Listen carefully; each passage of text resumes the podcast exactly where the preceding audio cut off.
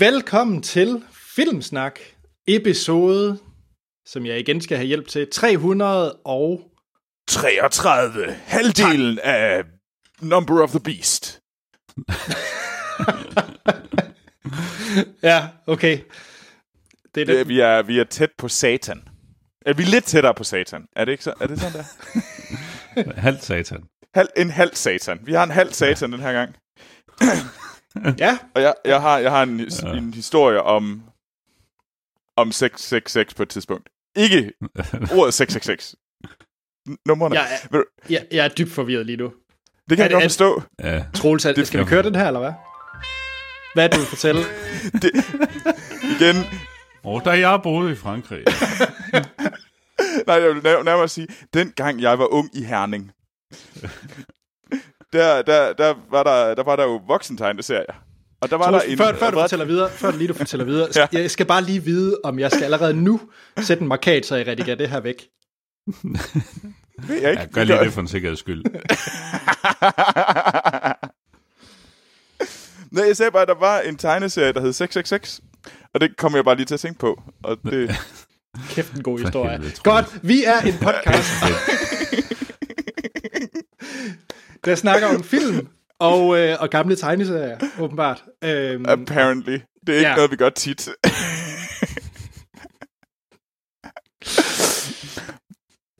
Godt. Vi, øh, og, og vi plejer jo at anmelde en biografaktuel øh, film, og det gør vi øh, heller ikke den her gang, fordi at øh, det stadigvæk er øh, sørgelige tider i biograferne. Om end det går ret godt i de danske biografer, i hvert fald for danske film. Øh, Ja, både, hvilket er super fedt, at Ja. det går så godt.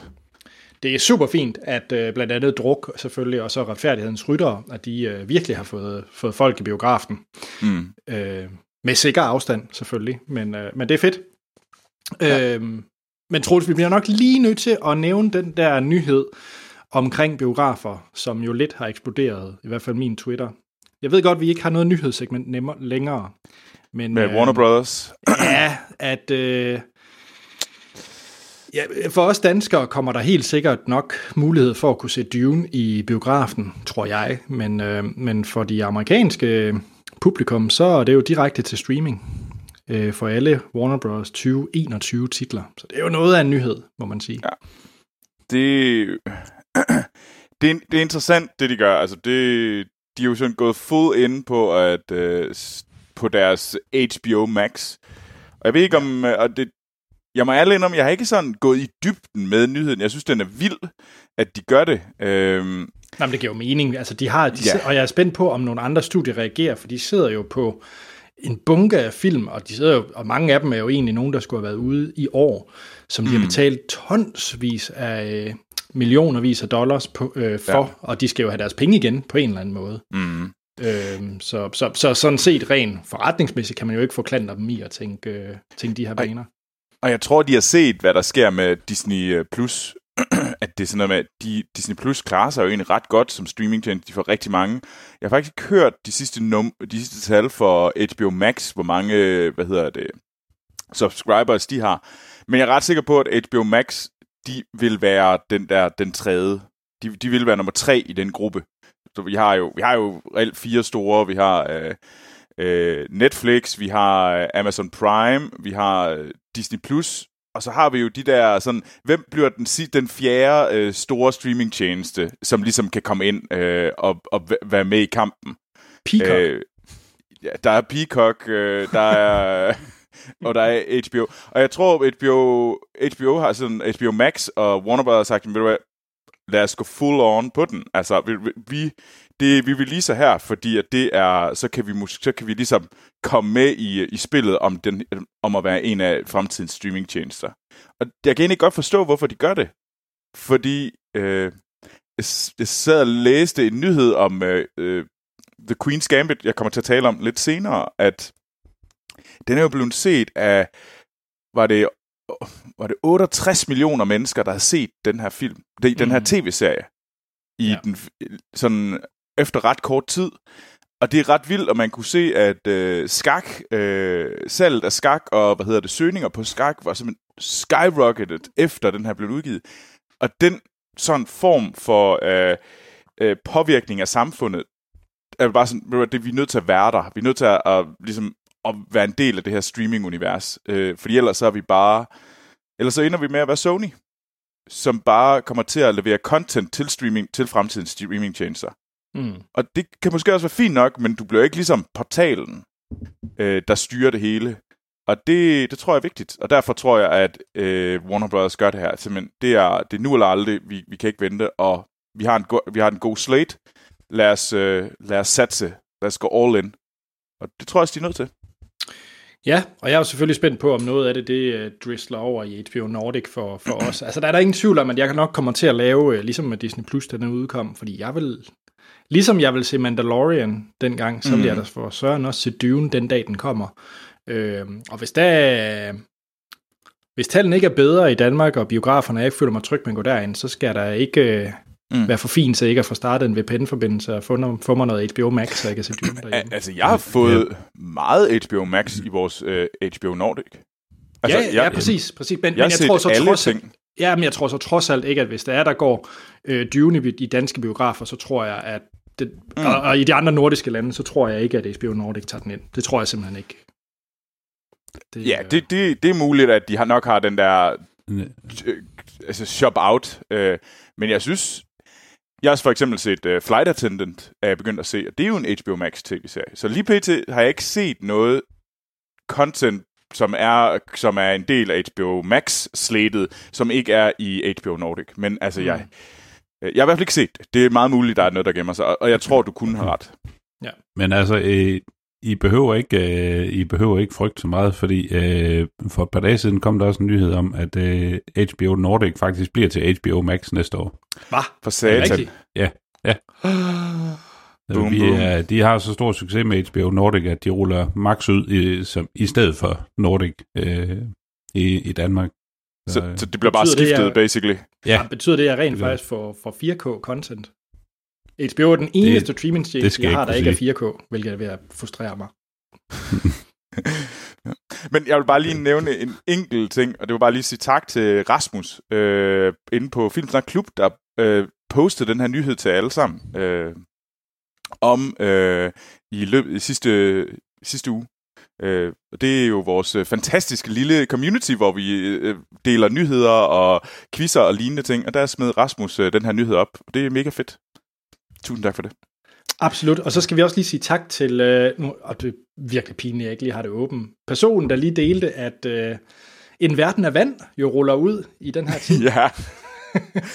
Åh, oh, ja, men verden er vand, og det, øh, det, det er jo, øh, det, det er øh, Jenny, øh, der, hvad hedder det, øh, der gjorde det, og det, øh, det er super fedt. Øh, jeg er glad for, at du kan lide vores, øh, vores julekalender, som udkom, er det snart fire år, tre år, tre, fire år siden?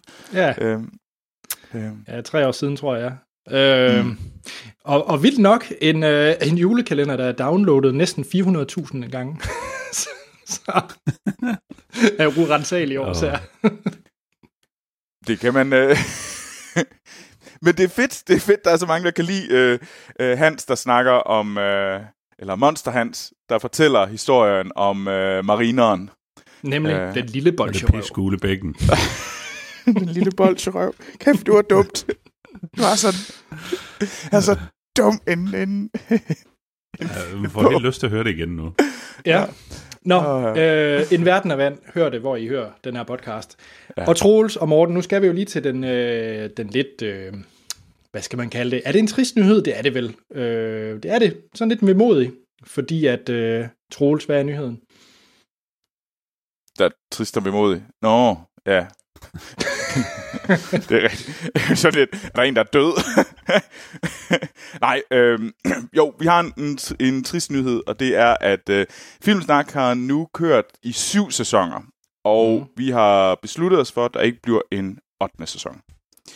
Øh, vi har gjort det længe, og øh, vi, vi synes, det har været fantastisk sjovt og fedt at lave podcast øh, for alle jer, og, og sammen med alle vores fantastiske medværter. Og det, øh, altså det er ret vemodigt, at vi siger, at vi stopper Filmsnak, øh, når vi om ja, i slutningen af, af december. Så der Ja. er øh, to afsnit tilbage. Der kommer en, øh, en, øh, en, en ordentlig afslutning. Hvad hedder det? Ja. Det allerførste afsnit af Filmsnak blev sendt 3. januar 2014. Jeg tænkte, det var på sin, øh, på sin plads, at det var den 3. januar 2021, at vi, øh, vi sender det sidste episode af Filmsnak. Ja, og det... Det, det er sgu lidt vemodigt. Jeg tror, det, Det må det, det, det, blev en trist øh, sidste afsnit. Det tror jeg godt, jeg kan, vi kan love. Men, men jeg tror ikke, at det er det sidste... Øh, trist. Øh, men jeg tror ikke, det er det sidste podcast, I hører for os. Nej, det er det ikke. Det, det er det ikke. Øh, vi, øh, vi ønsker at lave mere podcast, men vi har lyst til at prøve at lave noget andet end filmsnak. Ja. Øh, men det kommer der mere om i fremtiden. Så bliv ved med at følge med, og øh, det er meget muligt, at der kommer et, øh, et filmsnak-afsnit her og der, hvis der nu er et eller andet vildt. Jeg vil ikke love, at vi sådan, den dør helt. Ej, når nu Action Morten han springer ud til at, skal, an- øh, til at øh, instruere den næste Mads Mikkelsen-film, så laver vi da selvfølgelig en special. Ja, det er også det. Og, I kan få det exclusive inside scoop. ja. Nej, hvad hedder det? Øh, men det er fuldstændig rigtigt. Vi, øh, som I nok kan høre, så taler vi begejstret den her podcast om meget, der også ikke er film, og øh, det kunne mm. være, at vi havde lyst til at eksperimentere med et med andre podcasts, hvor vi hvor Troels kan snakke om, øh, hvad, det ved jeg ikke, rosévine fra Frankrig. Hvad ved jeg? Et eller andet. Rosévine fra Frankrig er jo en, en, en, en forkert ting. Nå. Rosévine, det er jo sådan noget, man får ondt i hovedet af, og, øh, og, og sådan, der er en længere historie om rosévin her i Frankrig, som jeg ikke Godt. kan bruge. Det, den er alt for, den er alt for akavet. Lidt ligesom øh, Ja. 666-tegnserien. Så Øh. Rosé-snak, Rosé-snak 666 med Troels udkommer den 5. januar 2021. Glæder jeg til det. det er en, øh, en 100 episodes podcast om kun de to ting. Tjek. Jamen, øh, skal vi ikke kaste os over at se siden sidst? Fordi jeg, jeg var faktisk inde ved Kino.dk Jo. og skulle komme med nogle fancy taglines, men det er godt nok en... Den eneste, der er, det er action med Liam Neeson, og det, det er det, jeg virkelig kan byde på. Åh, oh, hvad er det, den hedder? Uh, Og, man ja, det er something. Den der, det, uh, honest Thief, var det ikke? Nemlig, nemlig. Er det honest? Ja, men det, ligner, det ligner jo bare Taken om igen. Altså, Det er det samme, Ja, ja, det det også. Ja. Nå, Der er vel hvem, ikke øh, hvem vil lægge ud? Må jeg ikke prøve at starte for en gang skyld? Jo, det Jo må du da. gerne, Anders. Yay, yay. Fordi vi har lige talt om, øh, om Disney og Disney+. Plus. Mm. Nej, vi har glemt det. Why so serious? I'm gonna make him an offer refuse. You talking to me? May the force be with you. Yippee-ki-yay, motherfucker. I'll be back. Ja, Det var godt, du huskede det, Anders. ja ikke også? Ja, det er det. Hov, ups. det var en fejl. Vi, øh, Anders skulle aldrig have fået det soundboard. Det er det Nej. første. det var det, der var enden mod filmsnak. Nå, ja, det var det. Anders fik et soundboard, og så halvt år senere. Ved du hvad? Jeg tror, vi slutter, Anders. jeg skal snakke om en Disney Plus-serie, som jeg virkelig er blevet øh, begejstret for. For så begejstret, så jeg tænkte, ej, jeg tager Okay. bare lige et enkelt øh, afsnit, og så ser jeg lige, hvornår jeg ser de, de resterende. Men, øh, men, men jeg endte faktisk med at binge det hele på, øh, på en dag. Og, øh, Oh, wow. og den, jeg har set, det er Marvel 616, eller 616, jeg ved ikke, hvad den Marvel 616. Og, Okay. okay. øh, og det er en øh, dokumentarserie af, af en meget, meget øh, cool person, synes jeg. En, jeg virkelig har, har meget stor Ja. respekt for, fordi det er jo øh, David Gelb, der er creator på den her dokumentarserie. Og David Gelb, hvis det lyder lidt bekendt, så er det fordi, jeg har snakket meget om David Gelb i øh, de her seks år, fordi Har han er det? manden, der lavede... Ja, fordi han er bagmanden bag øh, Jiro Dreams of Sushi, en Ah. yndlingsdokumentar. Ja. Og så er han jo også øh, creatoren bag Chef's Table, som jeg har... Jeg har snakket meget Chef's Table på, der har kørt på Netflix. Jeg tror bare aldrig, du, jeg, jeg, har aldrig, jeg har aldrig husket, at du har talt om David Gelb i så fald. Nå. Øh, men det er fair nok. Øh, Ja. Men jeg kan godt huske, du har snakket om de der ting, serier. Det har du. Ja, og så Marvel 616, det er ikke madrelateret.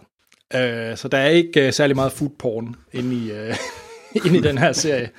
Det er, han udforsker sådan lidt øh, som sådan en anthology dokumentarserie, så udforsker han små historiske og ko- øh, kulturelle impacts af for eksempel af Marvel Cinematic Universe og hvordan det ligesom krydser mm. med resten af sådan vores kultur og sådan nogle ting. Og det lyder meget sådan noget, mm, se hvor smarte vi er. Alle elsker Marvel, det er så fantastisk. Og det Ja. ja. er selvfølgelig produceret af Disney. Det er, øh, det er faktisk rigtig, rigtig godt, fordi det begynder at dykke ned i nogle subkulturer, som, øh, som typisk ikke får super meget opmærksomhed. Og det er faktisk utrolig spændende. Ja. Øh, blandt andet i første afsnit, som er, altså, hvert afsnit er meget, meget øh, forskelligt. Så jeg vil faktisk anbefale folk, at hvis der lige er en titel, øh, man synes, der lyder spændende, så kan man godt bare hoppe ned i, i det afsnit. Man behøver ikke øh, se det fra, fra 1 til øh, 8 afsnit, tror jeg der. Men det første afsnit, det handler om den japanske Spider-Man. Kender I ham? Nej. Nej. Det er fordi, at i, øh, og det er den, jeg lige vil highlight, i øh, 78, så øh, bliver Marvel Comics, altså dengang Marvel ikke var en del af Disney, men så selve tegneserieforlaget Marvel, blev enige med en japansk distributør om ligesom at bringe Marvel-karaktererne til japansk fjernsyn. Men det der er, det er, at øh, de måtte ikke bruge nogle af Spider-Mans øh, evner eller baghistorie. De skulle ligesom bare gøre noget med det, men de må ikke bruge det, som den vestlige Spider-Man er. Øh, men han ligner Spider-Man, øh, trods alt. Så, så øh, det handler simpelthen om, og, men så da Marvel ligesom så det, og det blev rullet ud i Japan, og det blev sådan en mærkelig, øh, kultagtig status, så forsøgte Marvel alt, hvad de overhovedet kunne gøre, for ligesom at lukke det ned, at Vesten ikke måtte vide noget som helst om den her japanske Spider-Man, fordi det er så syret, og så langt fra øh, den Spider-Man, vi kender. Øh, altså, vi snakker Spider-Man, der bare skyder guns og skyder blæser hovedet af folk, og kæmpe robotter, og øh, krydser over med Transformers, og jamen, det er meget, meget syret. Øh, og så handler det, det afsnit om, øh, hvor man interviewer de gamle creators øh, på den her Spider-Man, hvordan forholdet var mellem Marvel og, og dem, der så ligesom skabte den japanske Spider-Man. Øh, og det er, det er syret, og det er, og, men det er også vanvittigt morsomt og, og interessant. Øhm, Okay. Nogle andre, jeg bare lige vil sige, øh, der kunne måske øh, folk kunne synes var interessant, der er blandt andet også et, øh, en episode, der kun handler omkring øh, cosplay community, altså folk, der Ja. ja. klæder sig ud som, øh, som de her superhelte. Og så er der en, øh, en ret fantastisk en med, øh, hvor Paul Scheer, som er en komedieskuespiller, øh, han dykker ned og så prøver at finde alle de glemte karakterer i Marvel-universet. Øh, øh, og der er nogle... Øh, der er nogle ret kringlede øh, superhelte, nogen hvor man tænker, øh, hvordan kan det nogensinde have været en, øh, en, en karakter?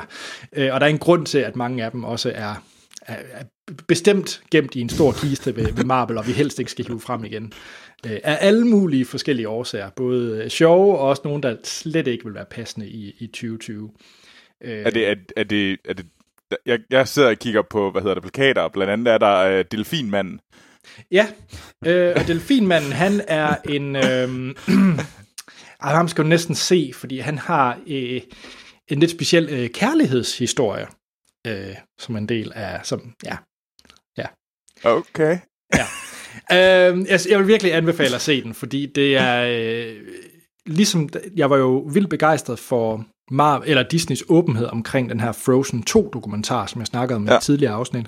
Mm. Og jeg synes faktisk, det er det samme her, at der er nogle ting, hvor de, øh, de er ret ærlige omkring, at prøve her, det her, det var en total nonsens beslutning for os, og vi ville aldrig have gjort det i dag, men hey, vi, vi lærer nok af det, og vi er et andet sted i dag. Altså, så de, de prøver ikke at, at polere på deres fortid, og det kan jeg egentlig meget godt lide. Okay. Så øh, Marvel 616 er på øh, Disney+, Plus, kan man se den. Jamen, det, det er meget cool. Jeg har godt set den på Disney+, Plus, øh, men det eneste, jeg rigtig ser derinde lige nu, er, er Mandalorian, for at være helt ærlig. Du burde ja. altså se den der Frozen-dokumentar. Den tror jeg faktisk, du ville kunne, du ville kunne lide, Troels. Og ikke noget med, at det er Frozen, men jeg tror faktisk, du ville synes, det er spændende med, øh, med, med, med for ligesom at komme bag facaden. Der er den altså ret Ja. spændende. Jamen, det er rigtigt nok, fordi jeg kan jo godt lide uh, Do You Wanna Build a Snowman, som jeg har hørt uh, mere end én gang i den her uge. Og der er et Fordi helt det- afsnit kun omkring Do You Wanna Build a Snowman. Er der det? Okay, mm. så, så, så, så skal, det, nu ved jeg, hvad jeg skal lave hele eftermiddagen. Eller, du ved, altså omkring dem, der ligesom skabte den, det, mm. øh, den, den sang, og hvordan de ligesom skal prøve at skabe det igen i, i toren og, og så videre. Ja, Fedt. Fedt. Nå, Cool. Jeg skal give stjerner til den, skal jeg, ikke? Ja, du skal så. Ja. Anders, sidder du- Øhm, Sidder du og bygger Lego igen? Nej, det gør jeg faktisk. Det er faktisk lidt pinligt, det her. Det er faktisk en, øh, en, en gammel ølkapsel, som jeg har bøjet. Nå. Jeg har delt. Åh, oh, du er så stærk, Anders. Ja. tak, Morten. Den får... Og det er sådan mellem tre eller fire stjerner. Øhm, jeg ved godt, jeg snakkede så varmt om den. Øh, jeg, så, nej, ved du hvad, fire stjerner. Ved du hvad, det er december. Den får fire stjerner. Jeg tror sådan, man kunne godt måske mene, det kun var en 60 stjernet, men, men jeg synes faktisk, der var nogle episoder i den, hvor, hvor, jeg, hvor jeg virkelig var, var fanget, og, og det var virkelig var, Mm. var, var, var spændende. Jeg tror som helhed er der, er, den, er der også nogen, der er lidt svage, øh, men dem kan man jo også bare springe over. Ja, ja det, det, det svinger i kvalitet. Det, Ja, det gør det. Det gør det. Okay. Men det er, jo, det er jo alt efter ens interesse også. Hvis man synes, cosplay er noget af det mest fjollede i hele verden, så synes man måske ikke, det afsnit er særlig spændende. ja, okay. Ja, det kan man måske godt se. Morten, okay. Okay. hvad har du set? Ja, jamen, øh, nu øh, har vi for, for nogle afsnit siden, øh, der havde jeg en, en dansk øh, horrorfilm med, øh, hvor jeg blev øh, logget af, af Blockbusters øh, reklamemails, hvor de sagde, at det var jo øh, det nye store hit. Øh, det viste sig det var det ikke. Nu er jeg faldet i igen. du blevet lukket af dem igen? Ja, det er jeg. Øh, jeg har set øh, den danske film Breeder, øh, som er en, øh, en øh, horror-thriller. Øh, øh, personligt synes jeg mere, at den var i, i thriller-genren, end det var, det var decideret horror. Øh, mm. Men den er, øh, den er skrevet af Sissel Dalgaard øh, Thomsen, øh, og instrueret af Jens Dahl, øh, som øh, han har blandt andet lavet, øh, han har skrevet, været med til at skrive øh, manuskriptet til den første Pusher-film, øh, blandt andet, Okay, øh, har instrueret øh, og skrevet flere tv-serier også. Øh, jeg tror senest, det seneste, jeg har set fra ham, var øh, den her Tre Ting øh, med Nikolaj øh, Koster Valdau, øh, som egentlig hurtigt blev glemt igen. Øh, Mm. Ja, men øh, øh, Breeder handler om øh, et, øh, et par, øh, hvor manden han er øh, han er sådan øh, ja, øh, investor. Øh, han er, øh, han er, er dybt involveret i sådan et øh, øh, sundhedsfirma øh, slash biotech øh, firma, øh, som, øh, som påstår, at de har fundet en, en øh, kur, som øh, kan modvirke øh, kroppens øh, aldringsproces. Øh, og faktisk, rent faktisk gør folk yngre igen. Øh, sådan, øh, over, over længere tid selvfølgelig.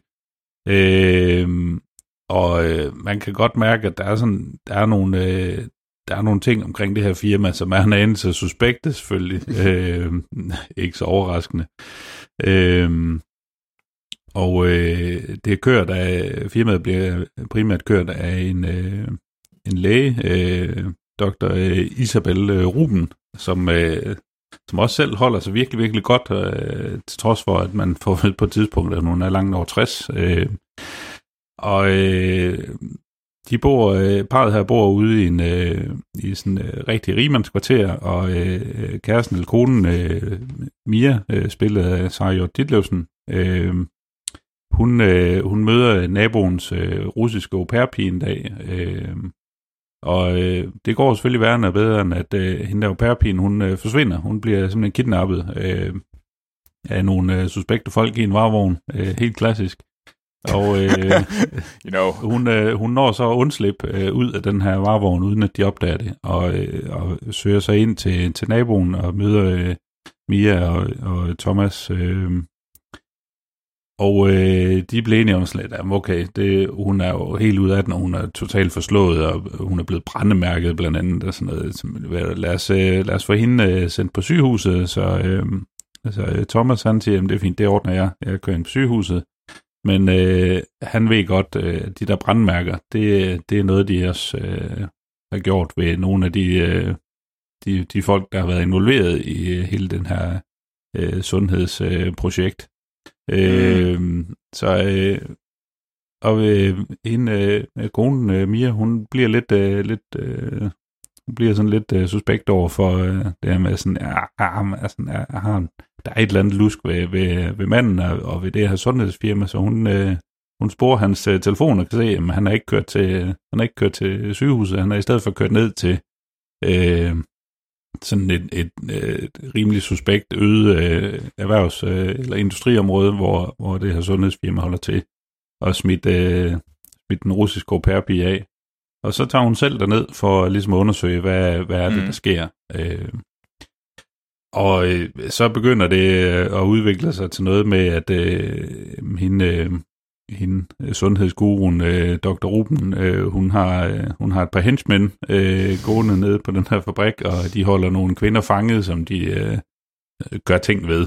Øh, så skal vi ikke komme nærmere ind på det. Øh, men øh, ja, de tager selvfølgelig Mia til fange, og, øh, og så, øh, så kører det ligesom øh, derfra. Og det var sådan... Jeg, jeg var sgu ikke... Den, den, øh, Thomas, ham, øh, der spillede Thomas, øh, karakteren Thomas, øh, Anders Heinrichsen, som var med i... Øh, Anders, du kan nok huske ham fra sæson 2 i Bedrag. Ja. Øh, han er, han, jeg synes bare, han spiller sådan rigtig stift. Øh, det, er sådan, det er som om, at, at man kan høre, at nu skal han levere en replik. Sådan, det, det virker ikke så naturligt. Øh, hans kone Mia til gengæld øh, spiller Sarah, Sarah Hjort Ditlevsen, spiller faktisk rigtig godt, og egentlig noget af det, der, der virkelig trækker filmen op. Øh, også Mm. øh, Dr. Ruben spiller øh, Signe E. Holm Olsen. Øh, gør det faktisk også godt, fordi hun får lov til bare at være sådan en rigtig, rigtig led kælling, øh, der ligesom bare kører det her, vil have hendes mål øh, igennem. Øh, men historien er sådan lidt, altså at det her, det skulle være en horrorfilm, det, det er sgu ikke lige, hvad jeg vil kalde horror. Øh, og, og det begynder sådan lige pludselig at køre over i noget, der sådan tilnærmelsesvis kunne ligne et slet skjult plot for noget kvindefrigørelse. Ikke, ikke at jeg skal være, være imod kvindefrigørelse, men det er som om, at man forsøger at klemme noget ekstra ind i en film, som hvis den var kørt mere rendyrket som noget horrorfilm, så kunne de faktisk have gået over i sådan noget hostel-agtigt. Mm-hmm. Øh, mm. Men det er som om, den, den rammer bare ikke rigtigt. Øh, den er ikke sådan super uhyggelig. Den er der lidt spændende ind imellem, men man bliver bare sådan lidt ligeglad med karaktererne. De fleste af karaktererne er... Ja. Nej. Det var igen, jeg skal holde op med at få de der reklamemails fra Blockbuster. Det må være det, der er konklusionen. Jeg vil også sige, altså du, du, du, Men du har ikke muligvis købt den... Eller leger du den? øh, ja, men nu, det er kun dig, der jeg- køber, jeg, Anders. Ja, jeg kan godt finde ud af kun at lege ting. Okay. Øh, men øh, ja, så har vi da støttet øh, dansk film lidt. Øh, Det er, også, det er også godt. Ja, men øh, det, det, det var... Øh, jeg ville gerne kunne sige, at den kunne få tre, men det, den, den kan ikke, jeg tror ikke, det er mere end to. Okay. Nu, nu når vi snakker blockbuster, blockbuster, så er der jo den der nye øh, thriller, der hedder Undtagelsen. Den kunne jeg faktisk godt tænke mig at se, som er kommet på Blockbuster. Ja, øh, jamen, den anmeldte jeg vist i et øh, tidligere afsnit også. Øh, Var det den, jeg ikke var med er, Det tror jeg faktisk, det var. Så, Ja, det var ja, det nok. Ja, Den er virkelig fremragende. Godt. Den, øh, se den. godt. Jamen Mm. det er... tak, hermed noteret. Øh, Troels, hvad har du sagt? Ja, Forhåbentlig, vi skal lige hive os op. ja vi, hive os vi op. skal lige høre det. Ved du, Så kommer jeg med... jeg har set noget rart. Set noget rigtig hyggeligt. Jeg har nemlig set øh, filmen Happiest Season. Fordi apparently, jeg kan ikke undgå, jeg kan ikke lade være med at se juleting. Øh, og det er sådan øh, meget, det er en romantisk øh, julekomedie øh, med øh, Kristen Stewart og Mackenzie Davis i hovedrollerne. Øh, og den er lavet af Claire Duval, øh, som nok hovedsageligt er kendt for, hvad hedder det, for at være skuespiller. Blandt andet Ja. yeah. med øh, i The Handmaid's Tale og Veep er hun også med i. Øh, øhm, også Better Call Saul. Øhm, tænker Ja. det måske. Øh, hun er Dr. Laura Cruz i Better Call Saul. Det er rigtigt, Øh, ja. Ej, hvor øh, men hun- Det, det er hende, der har instrueret den her. Udover dem, så har vi, øh, så tror jeg, at det er Dan Levy fra Schitt's Creek er også med, og vi har Alison Brie og Aubrey Plaza. Øhm.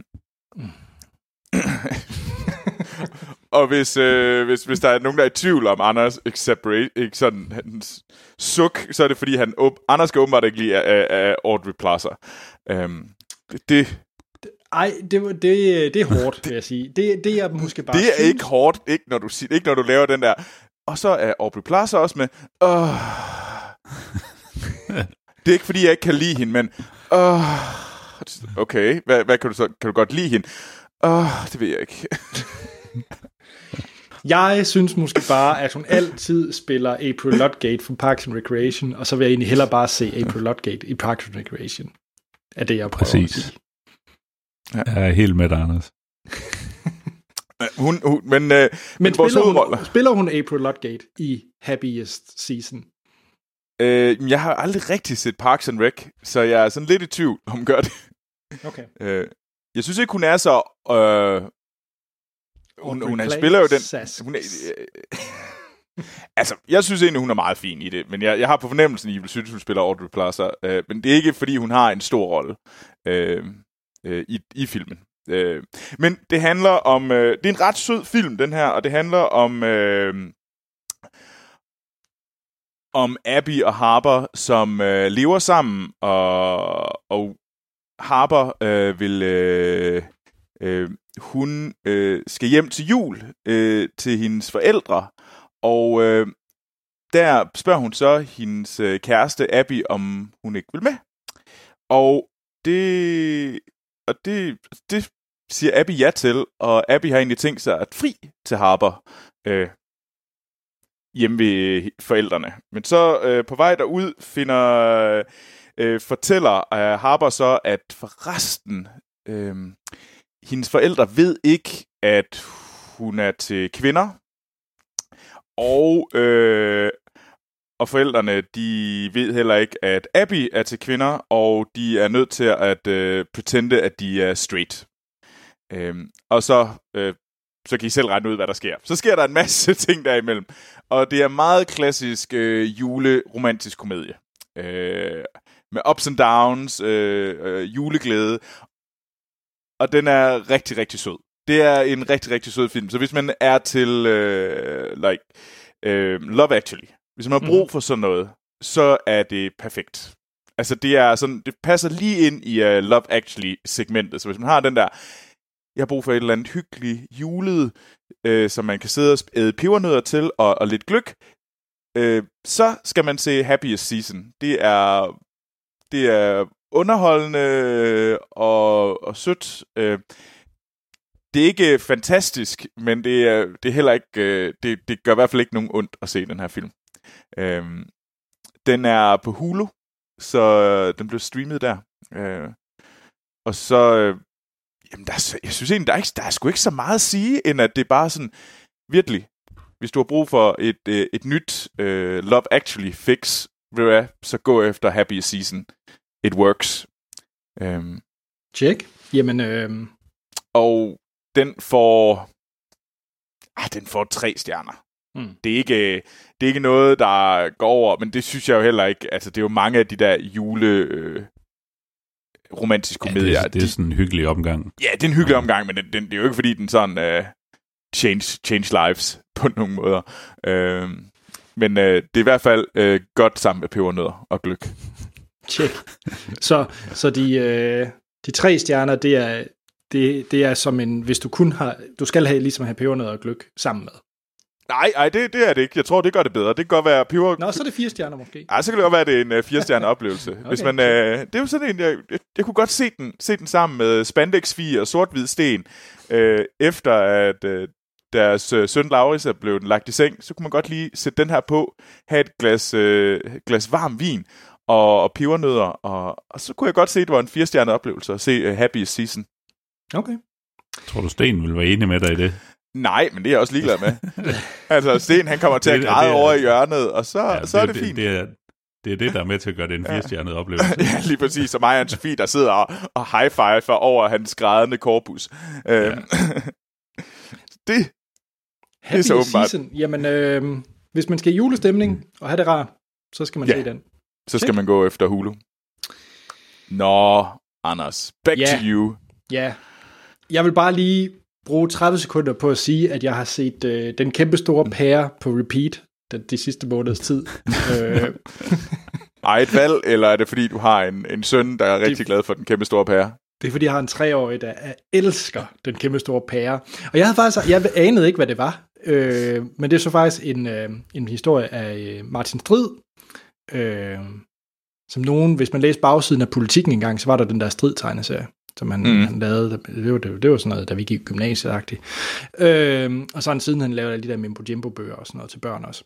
Øh, den, er, den er fremragende. Det er grund til, at jeg lige vil sige det, det er, fordi Troels, jeg tror faktisk, at du skulle se den med Laurits, hvis han ikke har øh, set den før. Kæmpe store pære? Den er ja. vanvittigt hyggelig. Den er på Netflix og Troels. Så er der ja. nemlig en, øh, nogle pirater, nogle onde pirater, og ham, der spiller pi- den onde piratkaptajn, som taler svensk, fordi alle svensker er onde, øh, i det her onde. Det, det er, og, og han taler virkelig sjovt. Og så, da jeg læste rulleteksten, der skulle jeg simpelthen spole tilbage, for jeg troede ikke på, hvad det var, jeg så, hvem der var lagde stemme til ham. For det er ingen ringer, det er Jakob Oftebro, der lægger stemme til ham. Og det er hilarious. Fedt. Nå. Ja. Okay, Jamen det, Ja. Det, det her, der er nødt til at se. Det var da en god idé at Ja. se den kæmpe store pære med, øh, med nivøer og niæserne øh, til jul. Vi plejer jo at se øh, Frozen. Øh, lige pt. er det hovedsageligt mig, der er meget glad for at se Frozen. Ja, de andre, de, mine niæser og nivøer er sådan lidt, nej, vi gider ikke se Frozen. Og jeg siger sådan, jeg ser Frozen alene så. Så sidder jeg og synger med. Do you Jamen, så want to build a snowman? Jamen, så kan du spice det op og overraske dem lidt med, med en stor pære. Ja. Den er, jeg var meget positivt overrasket over en dansk animationsfilm, der virkelig var så god og underholdende. Men ja, jeg vil uh, tale om noget, noget mørk thriller i stedet for, fordi det er ikke ligesom min uh, ting at snakke om en stor pære. Uh, så jeg vil snakke om The Undoing på HBO, som jo er den her, uh, jeg har snakket om det i, uh, hvad ser jeg for tiden? For mm. en tid siden i Filmsnak, vores segment der. Og det er jo uh, Susanne Bier, der har, uh, Ja. hvad hedder det, instrueret den her serie. Den er lavet af David E. Kelly, som jo er et navn specielt i HBO-sammenhæng, man har hørt en del, fordi han har blandt andet lavet en af mine absolut yndlings HBO-serier øh, gennem Beverly Hills. Big Little Lies. Okay. Ja. Big Little Lies, og så selvfølgelig øh, lavede han, var han også involveret i den der øh, Amy Adams øh, Sharp Objects. Mm. Han Mm. er også involveret i. Og, øh, og han har så lavet den her øh, The Undoing, som øh, har Nicole Kidman og Hugh Grant i hovedrollerne, og som sagt instrueret af Susanne Bier. Og øh, man skal tænke, det minder faktisk meget langt hen ad vejen af, nu instrueret Susanne Bier jo også, den her The Night Manager med øh, Ja. Hugh Laurie og øh, Tom Hiddleston. Og det her er egentlig ikke så langt derfra. Øh, det handler om en øh, terapeut, Nicole Kidman, en psykolog, som øh, arbejder i øh, New York, og hun er sådan en rigtig hotshot øh, psykolog, og det kører bare, og hun skal til at publicere hendes første bog, og så er der så hendes mand, øh, øh, spillet af, hvad hedder han, øh, Hugh Grant, som, øh, som også bare, det kører bare. Det hele kører. Alt er godt i New York. Og øh, det skal jo ikke, altså, det hører man jo så ligesom om i første afsnit, at ting bliver ikke ved med at gå godt, fordi der er pludselig en kvinde, der bliver myrdet, eller bliver fundet død. Og, øh, og så er det faktisk sådan lidt et uh, øh, drama i, øh, i, hvad hedder det, seks episoder, hvor man skal finde ud af, hvem var det, der dræbte, og, øh, og hvad hedder det, folk bliver anklaget på kryds og tværs, blandt andet Nicole Kidman selv, men også øh, Hugh Grants karakter, og det og nogle af dem, de selvfølgelig også snakker med og kender, så det er sådan en rigtig klassisk øh, whodunit a la Big Little Lies, faktisk. Øh, og intrigerne kører. Jeg var faktisk ret øh, begejstret for den i fem ud af de seks afsnit. Øh, Okay. Og det er nok, altså, der var jeg sådan noget at sige, at det var ikke op på Big Little Lies niveau, men det var i hvert fald en, en fire, det jeg sad og så. Jeg, var, jeg synes, det var rigtig godt, og jeg synes, det er kanon skuespil. Og hvis man mm. er sådan en, der... Jeg bliver altid betaget af New York. Altså, der er et eller andet for mig, når ting foregår i New York, så bliver jeg altid, så, så er det lidt magisk et eller andet sted. Altså, jeg, kan- jeg kan godt lide det. Øhm, Ja. øhm, og, og det er også det her, det er sådan en rigtig New Yorker-serie. Øhm, og Hugh Grant på det sidste, han er altså bare pisse sej. Altså, jeg er vild med Hugh Altså. Grant. Øhm, Siden øh, Phoenix øh, Buchanan, Buchanan så, så, har han, så har han jo ikke kunne gøre noget forkert. nej, Øh. nej. Det er... Øh, åh, Paddington 2. Jeg skal se den igen. Hvis I skal se en julefilm, så se Paddington 2. Glem alt andet. Bare smid Paddington 2 på. Ja, det er måske rigtigt. Øh, det kan godt være, det er den, jeg skal se med, min, øh, med min øh, nevø. Den Ja. siger, vi siger Paddington 2. Slut. Og sjov nok, øh, Nicole Kidman har jo også været med i Paddington 1. Nå, vi skal ikke snakke om Paddington. Øhm, vi skal snakke Undoing, og som sagt, jeg synes virkelig, den er rigtig, rigtig fin. Jeg vil så bare lige sætte forventningerne til øh, afslutningen, fordi jeg tror måske i, i det her år 2020, så var jeg sådan klar på, okay, jeg skal have sådan en rigtig uh, The Jinx afslutning, eller sådan rigtig sådan, wow, blown away, den havde jeg ikke set mm. komme, øh, og river ho- huden af mig selv i begejstring over, hvor fedt det her det var. øhm, jeg synes, den falder lidt til jorden på sidste afsnit. Og det, er, det var jeg nok lidt...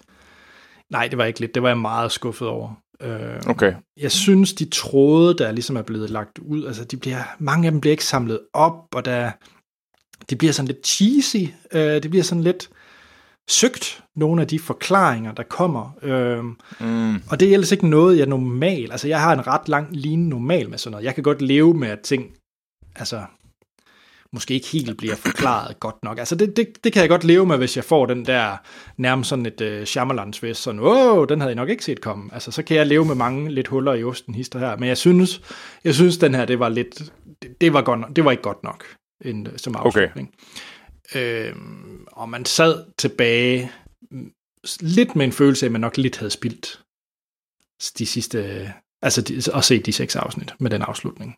Og det synes jeg bare var mega ærgerligt, øh, for som sagt, så var jeg faktisk ret investeret i, at Donald Sutherland er med.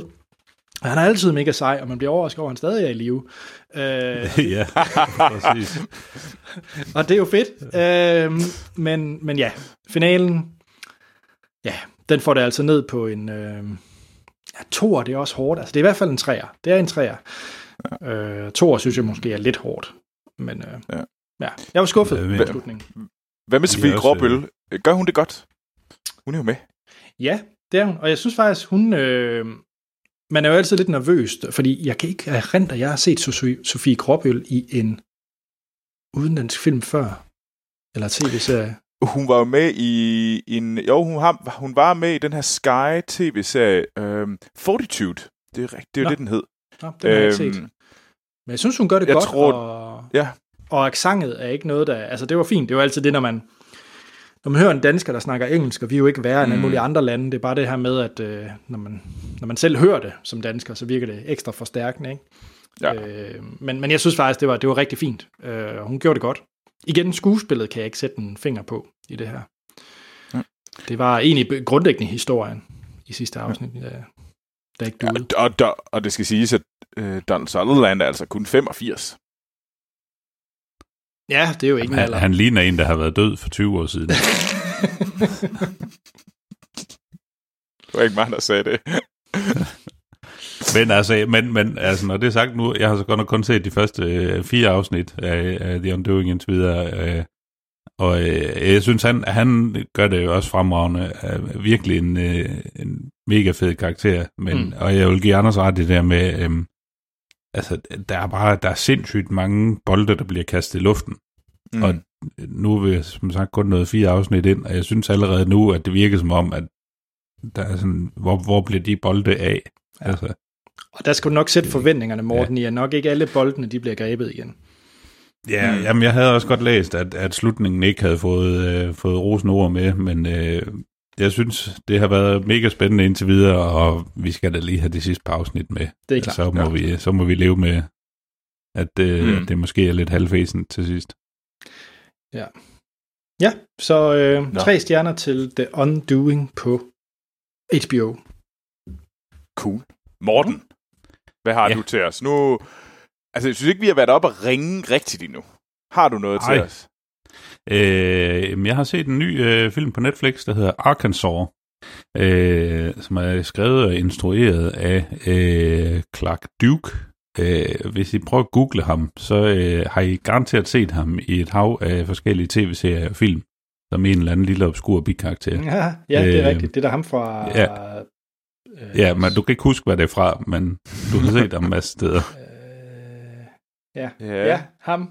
Ja, Ja. Åh, oh, ja, det er ham, der er vennen, der scorer den i uh, Kick-Ass. Ja. En af vennerne i Kick-Ass. Ja. Ja. Øh, Nå, ja, undskyld Morten. Ja, ham. Vi Ja. blev fanget i the rabbit hole. Ja, Clark Duke rabbit hole. simpelthen. Øh, ja, og øh, det er en, øh, det er sådan lidt en, en crime øh, Øh, thriller, øh, vil jeg sige.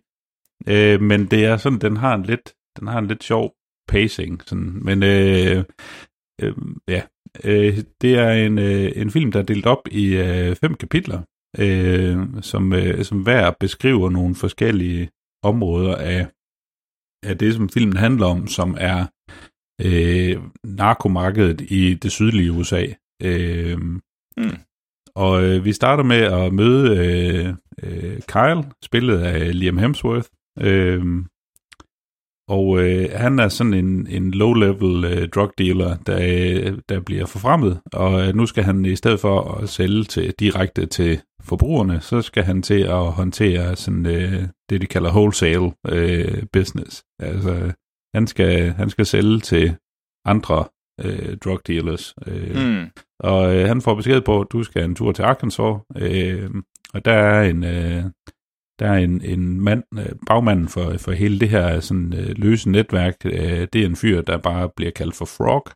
Øh, og øh, du får en ny øh, partner, der hedder Swin, øh, og I øh, skal ellers bare afsted, og så får I at vide, hvad, hvad I skal.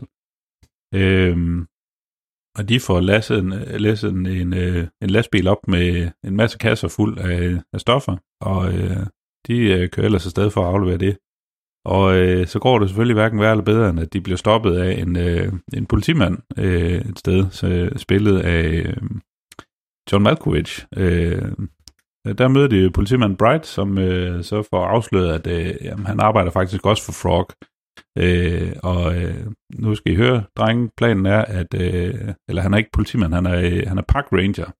Øh, og øh, han får vide, de får at vide, jamen, nu skal I høre, drenge, I øh, kommer med mig. Øh, jeg lever som, som park ranger, men jeg arbejder også for Frog. Øh, og nu kommer I øh, hjem og bor. Øh, jeg har et par, et par skure, I kan bo i, øh, og så øh, bliver jeres øh, cover for at være i den her øh, narkoorganisation, den bliver, at I er sådan nogle deputy rangers. Øh, og så, øh, så kan I få hverdagen til at gå med det, og så øh, løser I nogle opgaver for os indimellem og bliver betalt øh, for det.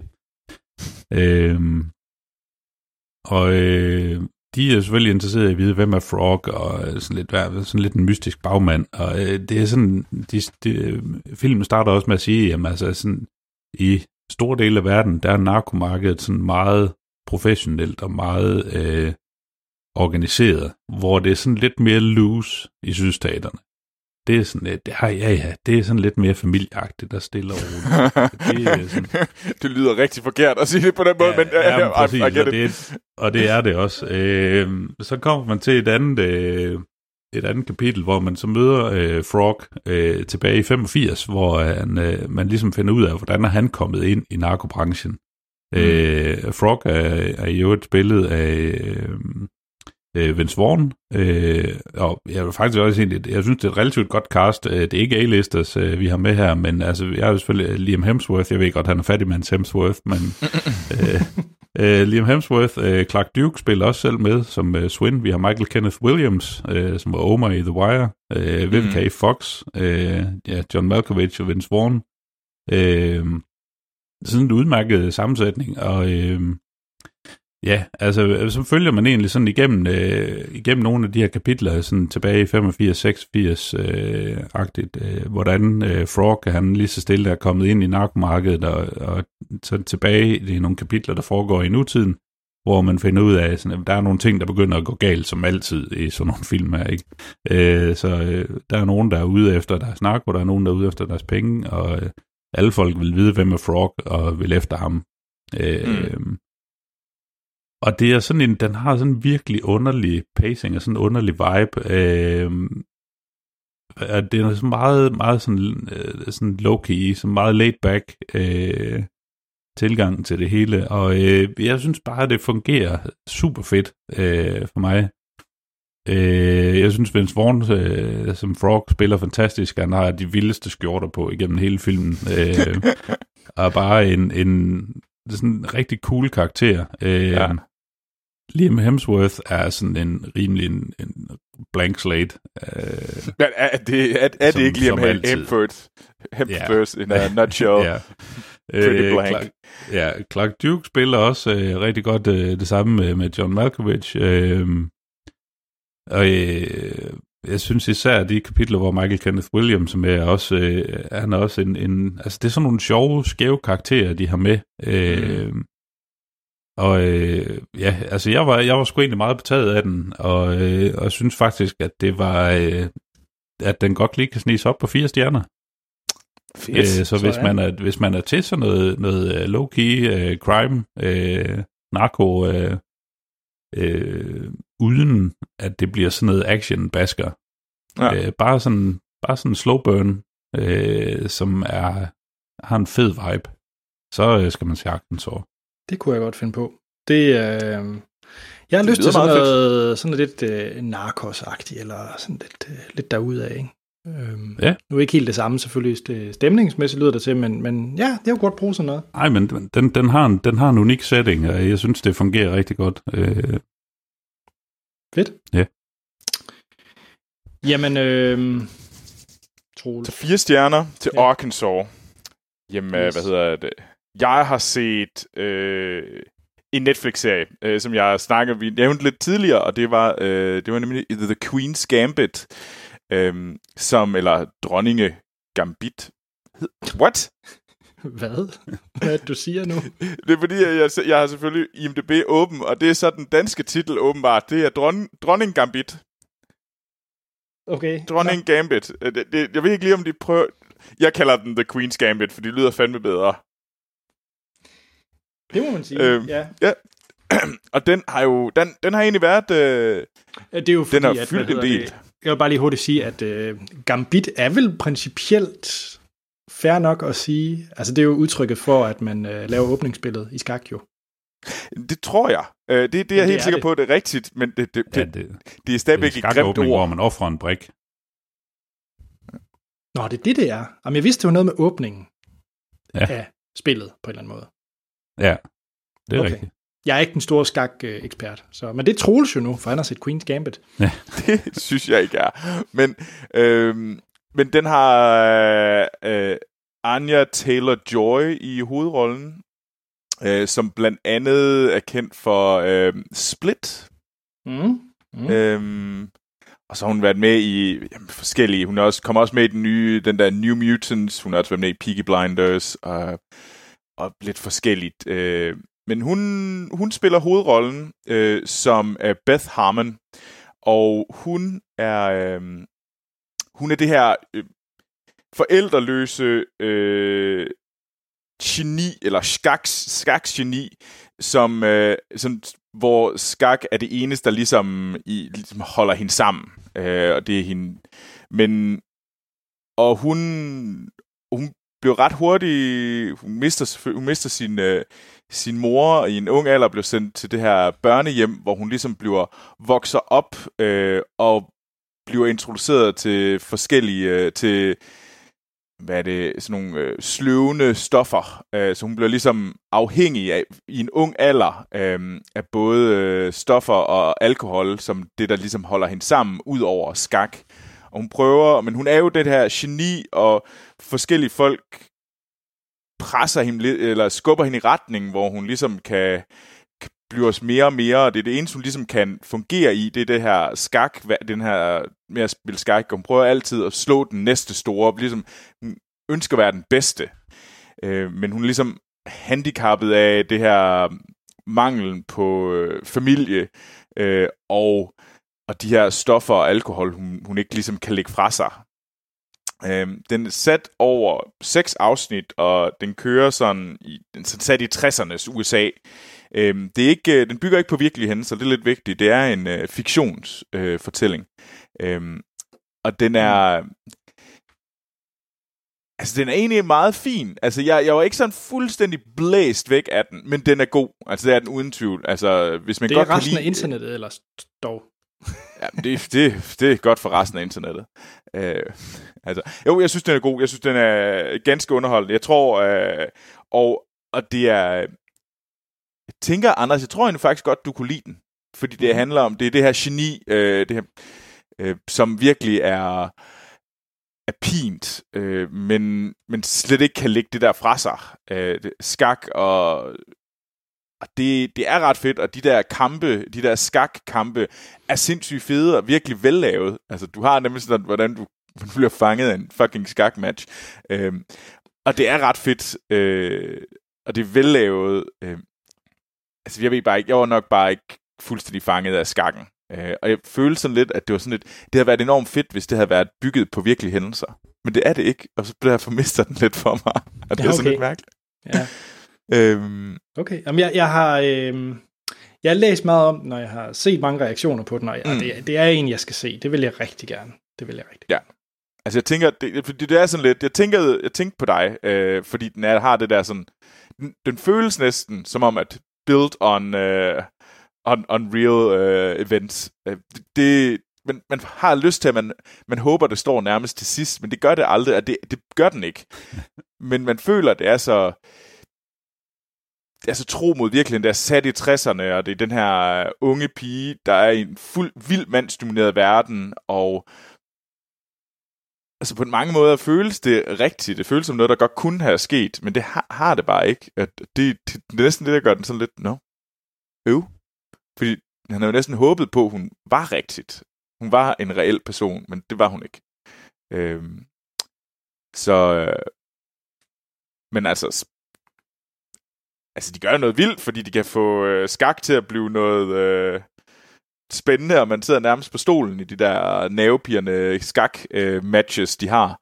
Øh, så, og den er vanvittigt flot. Altså, så øh, den, den kan bestemt ses.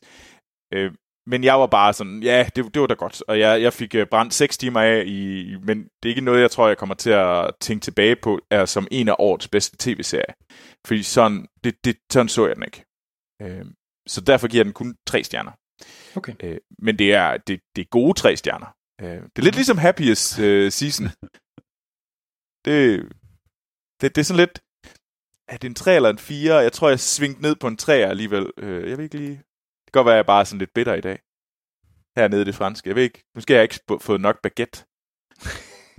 det lød rigtig seksuelt og forkert. Ja, den, den står for egen regning. den jeg ikke har spi. Nej, det bliver ikke bedre. jeg tror bare... Brød. Yes! Tre stjerner yep. til, uh, til The Queen's Gambit uh, på Netflix. Jamen lad os, øh, lad os ende med det, at øh, mere baguette til Troels, øh, og så lad os komme til anmeldelsen. Kan vi ikke det? jo. Jamen her er et øh, lydklip, og jeg tror faktisk, har vi overhovedet nævnt, hvad det er, vi anmelder? Nej. Nej, fordi så professionelle er vi på 6. år. Vi Ja. anmelder David Finchers seneste film, og det må man sige er noget af en ting, fordi han har ikke lavet en film i en 6 år, og det er hans seneste Mank. Så lad os høre et lydklip fra den. Meg, it's Orson Welles. Of course it is. I think it's time we talk. What is it the writer says? Tell the story you know.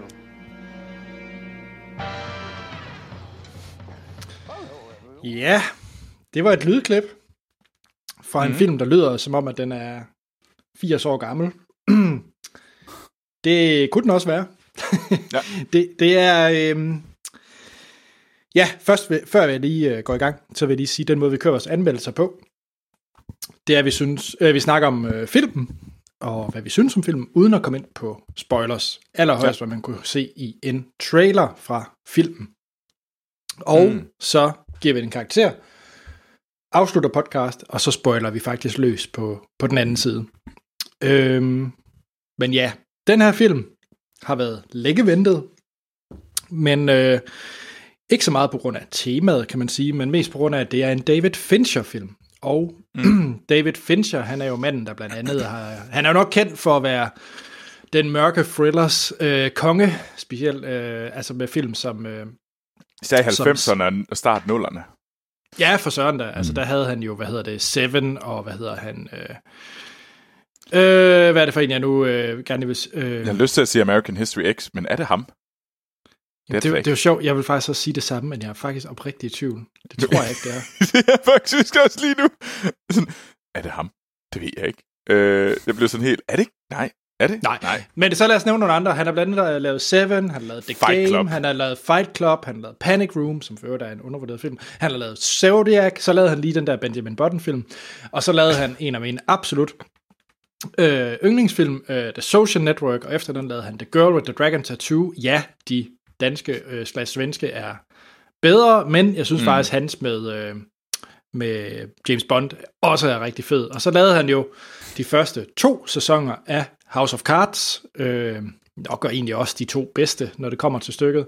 Og på det seneste har han så lavet den her fremragende Netflix-serie, der hedder Mindhunter, som vi også har snakket ja. om før.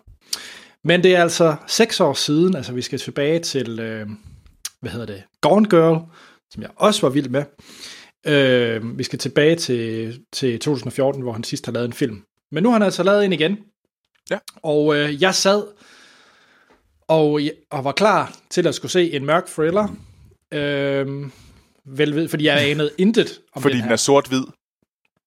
Jamen, det vidste jeg jo ikke, før jeg trykkede play. Jeg anede intet om den her film, før, før Okay. vi... øh, Fordi I sagde, vi skal se Mank. Nej, Jeg, det var ikke, du kan simpelthen ikke give andre skylden igen, Anders. Nå, men det er heller ikke du skyld, det sagde positivt. Mank. Du sagde Mank. Jeg tror faktisk, det var Morten. Nej, det var dig. Nej. Nå, dig. Nå men jamen, okay, men jeg, jeg synes, det er lidt hårdt at sige skyld. Nå, men øh, det kan godt være, at jeg så sagde Mank. Men anyways, det jeg vidste, det var, at det var en David Fincher-film, og det der hed Mank. Og så behøvede jeg ikke at vide mere. Og, men jeg blev så overrasket, vil jeg sige. Øh, nu skal jeg nok komme til senere på mine holdninger.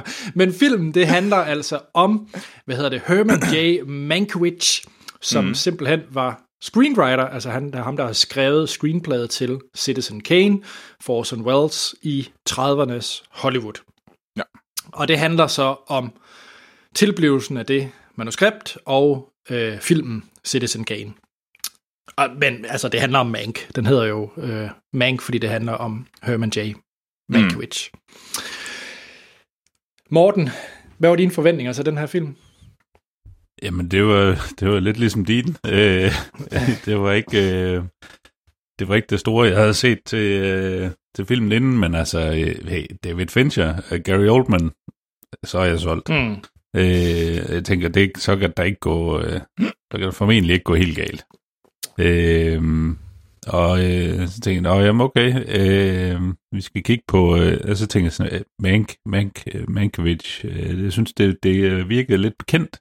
Da jeg var ved at google lidt, og jeg kunne se, at øh, øh, hans, øh, hans søn, øh, Frank Mankovic, øh, har jeg læst lidt, øh, lidt om. Øh, han var politiker, eller han var journalist, og meget involveret i, øh, i amerikansk øh, øh, jour- journalistik og, og politisk journalistik i øh, sidste 60'erne og starten af 70'erne, om, Mm. om i samme periode, som vi så, øh, hvad fanden var den hed? Øh, The Trial of the Chicago 7. Mhm. Ja.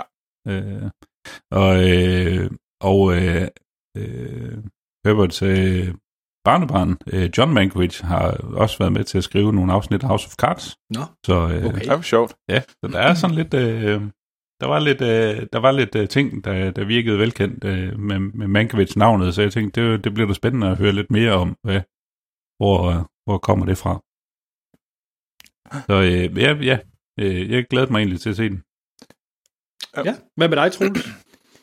Jamen, jeg vidste øh, godt, hvad det var. Øh, altså, det, at det handlede om, øh, om tilblivelsen af øh, manuskriptet for, øh, for Citizen Kane og den her mands øh, liv øh, omkring det. Øh. Så jo, jeg, jeg så frem til at se den, øh, fordi det er Fincher, og det er også Fincher på en anden måde, øh, fordi den er sort-hvid, og det var... Øh, og det var Gary Oldman, og Gary Oldman er sej. Øhm, men altså, det var sådan lidt, jeg ved ikke lige, det der Hollywood, øh, sådan Hollywood, der fortæller om Hollywood, kan nogle gange blive sådan lidt, øh, lidt selvsmagende, og det frygtede Mm. jeg lidt, det blev. Jeg fry- frygtede, det blev sådan lidt så nu, nu kører vi lige rundt i egen suppe, øh, og fordi at øh, Fincher gerne vil have sin Oscar, så, så laver han den her, fordi det er om en af deres største klassikere, øh, og det er om en forfatter, som... Øh, så, så der er sådan alle de der, der er sådan mange ting. Så jeg var sådan lidt frygtet lidt, at det var sådan en, en god omgang øh, Oscar bait, øh, der var i gang her. Øhm, men en af de ting, der så faktisk lidt overraskende, det er faktisk efter jeg har set den, det var, at den er jo skrevet af Jake Fincher. Øh, Er det Sønneke, eller hvad er det? det er faren. Det er faren. Okay. Så det er David Ja. Finchers far, og det er faktisk den eneste filmtitel, han har på sit... Øh, den eneste, eneste manuskript, han har skrevet. Okay, nå. Øh, Han er- er og han han er faren døde i øh, for... Øh, hvad må det blive? 17 år siden. Okay, ja. Så, så, så det, det ændrer det faktisk lidt, fordi det virker som om, at det, det, det er sådan en kado til faren, og det, det, det, det er egentlig lidt interessant. Det, det ændrer i hvert fald lidt min sådan, nå, hvordan, hvorfor den er lavet, og det, det, det er lidt interessant. Øh, Så jeg så frem til den, men jeg frygtede også lidt det der med, at det bare var en gang øh, Oscar bait. Mm-hmm. Så Yes, må, må jeg måske lægge ud med mine øh, holdninger så til den her film? Eller Ja. hvad, hvad jeg ligesom... Fordi... Øh, ja, jeg var jo mega psyched på at skulle se noget, øh, mm, noget Fincher, og jeg var så rimelig, altså da den åbnede, da jeg ligesom så coveret på, på Netflix, så vidste jeg godt, at det er nok ikke, det er lidt nok lidt noget andet, øh, jeg skal ud i. Og det er fint. Øh, det, er da, det er da altid spændende, når en instruktør prøver noget, noget nyt. Øh, og, og Gary Oldman er, er, en fed øh, hvad hedder det, skuespiller. Mm. Jeg synes også, man kan virkelig se igennem hele den her film, at det er vanvittigt godt håndværk, og man kan se, der er en, der er en stor kærlighed for, for, for, for, for, for emnet og det her Golden Age of Hollywood. Altså, ja. det, er noget, der, det, det er noget, David Fincher, det betyder noget for ham. Det kan man mærke, øh, mm. synes jeg. Øh, jeg synes, den er meget sådan te, teateragtig, det er forkert, men den mindede mig lidt, altså det hele er sådan lidt, øh, og overspillet skal ikke forstås negativt, men det, det er lidt mere, øh, lidt eller The Lighthouse, ikke, ikke fordi den er i sort-hvid, men, men det føles sådan lidt mere som, du ved, skuespillere, der virkelig suger sig ind i at spille den her rolle, altså så nærmest helt sådan roll, rollespilsagtigt, og det ved jeg, det er skuespil jo, men, men mm. det, det, det føles sådan lidt method-agtigt, det hele, sådan lidt, for stort set alle skuespillere, sådan lidt for, ja, for, for meget teateragtigt, synes jeg. mm, Øh, jeg, jeg synes egentlig, det var en fin film. Jeg tror ultimativt, øh, så er det en film for folk, der elsker den her Golden Age of Hollywood. Øh, og jeg tror, hvis man ikke er inde i mange af de navne, mange af de øh, film, mange af de personer, der ligesom var i, i de her 30'ernes øh, Hollywood, så tror jeg oprigtigt, den er svær at følge. Eller i hvert fald få, få så meget ud af. Jeg synes faktisk, den var rigtig, rigtig svær egentlig at se den her film. Mm. Øh, for jeg synes hele tiden, jeg skulle sidde med Wikipedia og få, så er der en eller anden, der kommer ind, og det er tydeligvis en eller anden person, jeg burde vide, hvem er, men som jeg ikke vidste, hvem var, bare fordi de nævner navnet. Så jeg følte hele tiden, jeg sådan skulle være, være på forkant med film, og det var faktisk lidt anstrengende at se, synes jeg. Ja. Øhm, og jeg har set Citizen, Citizen Kane, og jeg synes, Citizen Kane er en rigtig, rigtig øh, fed film. Øhm, men, men det er bare heller ikke en film, hvor jeg har dykket ned i og prøvet at du ved, analysere på det hele og forstå persongalleriet bag. Jeg anede ikke, at det var ham her i Mank, der har skrevet den. Øhm, Nej. Så, så, så, så jeg synes, jeg synes det, jeg vil ikke sige, det virker som en øh, elitær film, for det virker også for negativt. Det, det er i hvert fald bare en film til en speciel publikum, der også går op i samme emne, det her Golden Age of Hollywood. Og man kan mene meget om sådan noget som Hail Caesar, som Coen-brødrene lavede. Øh, men den er trods alt mere øh, spiselig for det brede publikum omkring sådan Golden Age of Hollywood. Meget mere fjollet ja. selvfølgelig, men den er meget mere spiselig, og man, man er meget mere, det er meget nemmere at købe den der, øh, altså selve setting, hvor jeg synes den her, du skal virkelig være på, når du ser den, hvis du skal have noget ud af den. Øh, ellers, ellers så får du kun ud af det, at øh, Gary Oldman øh, øh, spiller fantastisk, og, og, øh, og er en helt anden person, og så kan man nyde det. Men, Ja. Men udover det, så synes jeg virkelig, så synes jeg faktisk, det var en opgave. Jeg følte lidt, jeg var på skolebænken ved at se den her film. Ja. Det, det kan jeg egentlig godt se, hvad du mener. At det er mm. sådan en... Øh, altså, der er en mange navne, og, og det... Og det kan både være... Og det, det, så det, der, jeg kan godt se, hvor du kommer fra. Øh, men ja. Men hvad med dig, øh, Morten? Hvad synes du... Hvad, hvad, hvad følte du om filmen? Øh. Øhm, jamen, jeg tror, jeg havde mere regnet med, at, at man skulle se noget noget, noget øh, persondrama omkring øh, Herman Mankiewicz øh, op mod Orson Welles øh, og det ballade, der har været med, med manuskriptet, hvor altså, jeg var egentlig fuldstændig uforberedt på, at det her, mm. det var faktisk meget mere end øh, sådan et, et periodedrama øh, omkring øh, Golden Age of Hollywood. Ja. Øh, og øh, det, det synes jeg faktisk var fedt. Øh, nu, nu har jeg ikke, at jeg kender øh, alle personerne øh, og alle navnene i, i dybden, men der var der flere af personerne, øh, som, som jeg havde hørt om før, hvor øh, jeg synes, det var, det var fedt at se, hvordan øh, nogle af de situationer, der bliver opstillet med, med sådan lidt, jamen, altså, hvordan er, er tingene fedtet ind i hinanden, og øh, sådan noget, så du har øh, William Randall First, øh, ja. der er åbenbart meget involveret i, i øh, filmbranchen og i øh, MGM, og øh, så nogle af de politiske ting også, øh, der, der har været med. Øh, så jeg synes, det var, det var en, en overraskelse, øh, at få, øh, få den øh, vinkel på også. Øh, og, ja, som, øh, som Anders så sagde, Gary Oldman spiller fantastisk. Øh, mm. Det er der ikke så meget at sige til. Øh, jeg kunne virkelig godt lide stilen. Jeg synes, øh, altså det, at den var sat i sort-hvid, var, øh, var fint. Øh, men det, jeg synes, der gjorde det endnu federe, var den, den, øh, den stil, de ligesom havde valgt til det. At det, er, det var, det lignede, der var rigtig mange ting, mm. der lignede en film fra den periode. Øh, øh, det, det synes jeg også, altså stor kado til, til hvem end der har lavet set designs og, øh, og så videre. Det, øh, Den skal nok vinde noget der, det er jeg ret sikker på. Ja, det, det, det tænker jeg. Øh, jeg synes også, øh, Tom Burke, der spillede Orson Welles, var, var ramt øh, rigtig godt. Øh, men, uden at jeg er den store Orson Welles ekspert, men han virkede overbevisende i hvert fald. Mm. Øh, så øh, ja, jeg var, jeg var egentlig øh, positivt overrasket, og, øh, fordi, fordi jeg havde troet, at jeg skulle få noget, noget helt andet. Øh, men det fik man så også lige en snært af. Øh, mm. øh, og ja, så har man lært noget øh, meget mere om, øh, om Herman Mankiewicz, øh, og hvad han var for en karakter, og det synes jeg, øh, det, det virkede super spændende. Ja. Hvad med dig, Troels? Jeg var ret fanget af den, må jeg sige. Øh, mm men jeg, jeg giver dig fuldstændig ret, som jeg også har sagt, i, i det, du siger med, at hvis du ikke lige ved, hvem, øh, hvad hedder han, øh, David O. Selznick, eller, øh, eller Louis B. Mayer, øh, Irving Thalberg, øh, alle de der øh, sådan karakterer, som ja, øh, og William Randall Hearst. Altså, hvis du kan have hørt om dem, så er det sådan lidt, så kan jeg godt forstå, hvorfor det bliver sådan lidt et, wow, det, der, der bliver godt nok klasket mange ting, og der bliver forventet, at det bare er, altså ved du ikke, hvem William Randall Hearst er, eller Louis B. Mayer, altså, og hvorfor de er, hvorfor de er nogle, nogle, nogle big guys. Øhm, men dem ved jeg så, hvem er. Og jeg kender mm. faktisk, så, så for mig var det sådan en, øh, øh, der, gav det, der, der synes jeg, det gav ret god mening. Jeg tror også, det er derfor, jeg synes, den er måske, det var lettere for mig at, at sluge Øh, men jeg kan sagtens se det, du siger.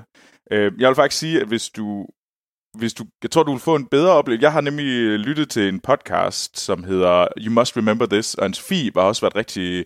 Øh, har også snakket en del om den. Øh, og det er faktisk, hvis man gerne vil vide noget om Golden Age Hollywood, så burde man tjekke You Must Remember This ud. Øh, og jeg kan blandt andet, øh, de har en serie om Dead Blondes i Hollywood. Mm-hmm. Så, og det, den er rigtig fed, fordi så den gennemgår, og der hører du nemlig også om øh, Irving Thalberg, hvorfor han er en, en en big shot, øh, og MGM og Louis B. Mayer. Der er simpelthen også en, en, lang, øh, en lang serie om MGM.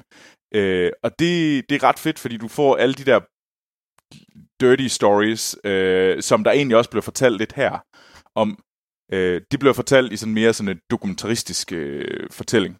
Øh, Fedt. så- Jamen, det, det, det, det kunne jeg godt være på, fordi der er jo ingen tvivl om, at Ja. grunden til, at jeg sad og, øh, og brugte tid på at læse op på Wikipedia, når der kom, når for Mm. eksempel Charles Dance, som jo altid er skøn, kommer ind som ham her i øh, William Hurst, og Mm. finder ud af, hvem, hvem han er. Altså, det, det var jo ikke...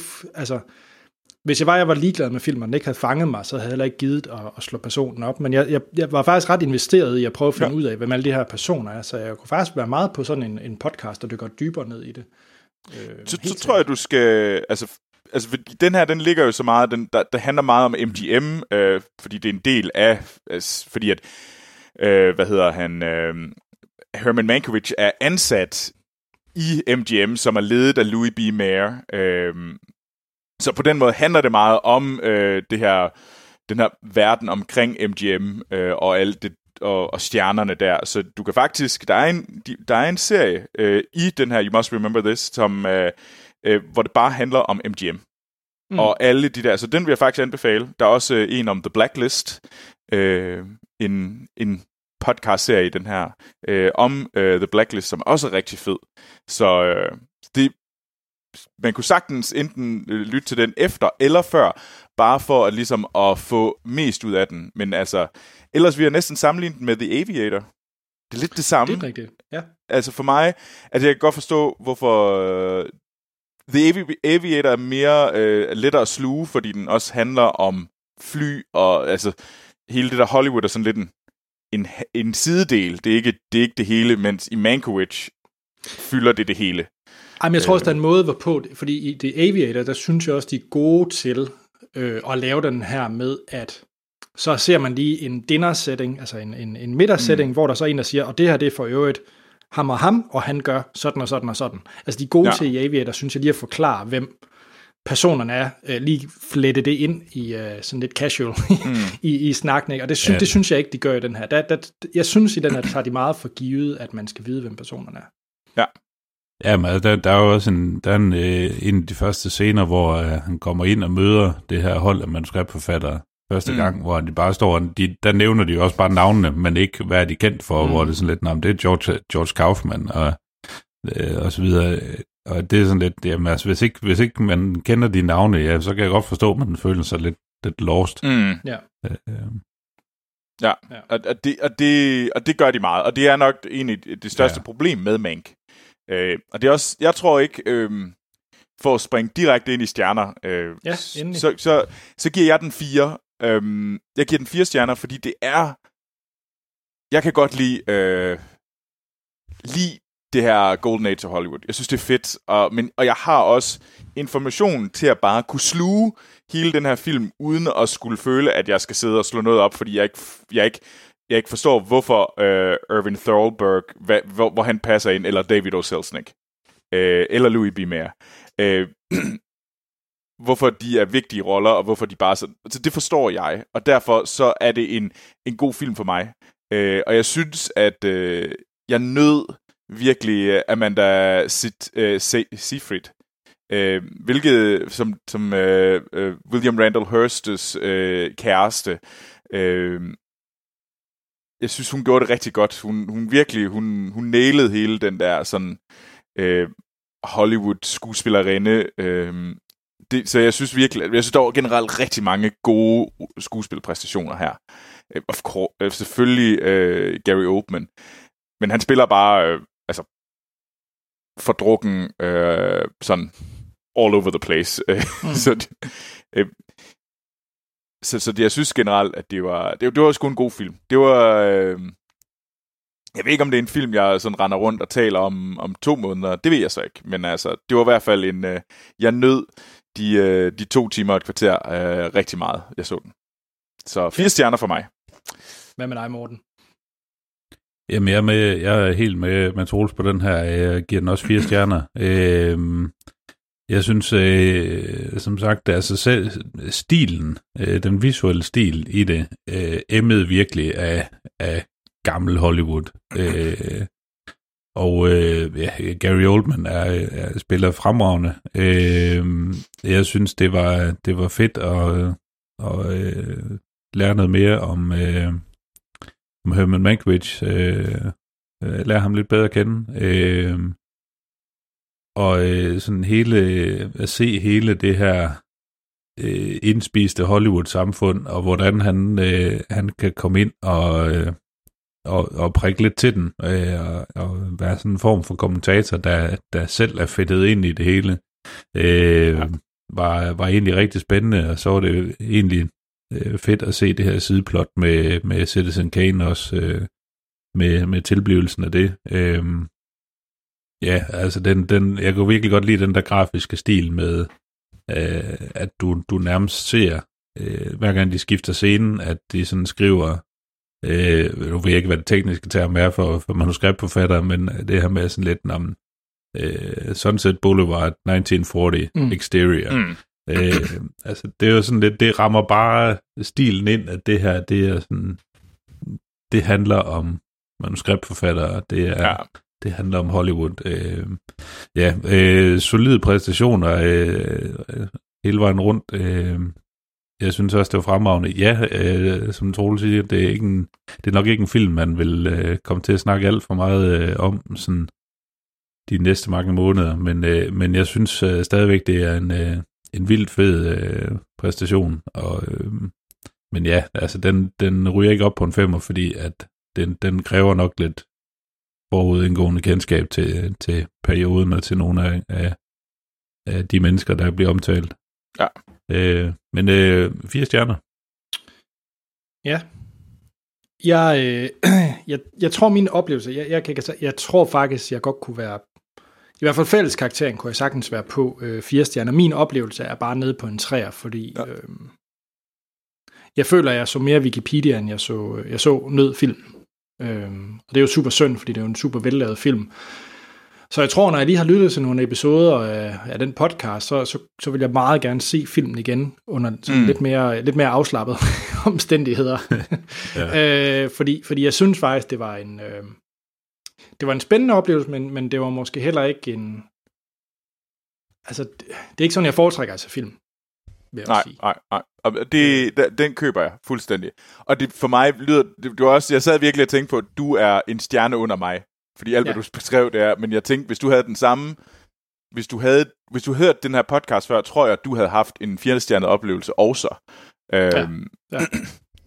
øhm, Jamen, så altså, det... ja, ja, og det, det tror jeg egentlig, du har ret i, men, men jeg giver den tre, og jeg, jeg tror, man skal bare vide, at øh, når lytterne hører det her, at når, når de sætter sig ind og ser den her film, så skal de bare være klar over, at det, det altså handler om den her 30-40'erne periode i, i Hollywood, og, mm. og der bliver forventet en del af, af seeren.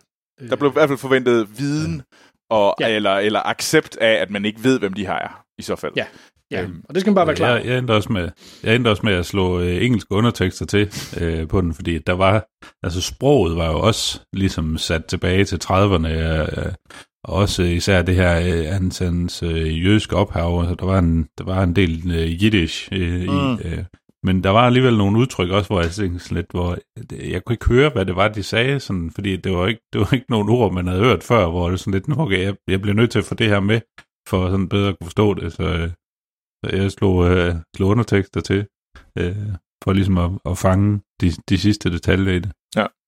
Ja. Jamen, øh, Filmsnak giver den altså fire stjerner. Øh, ja.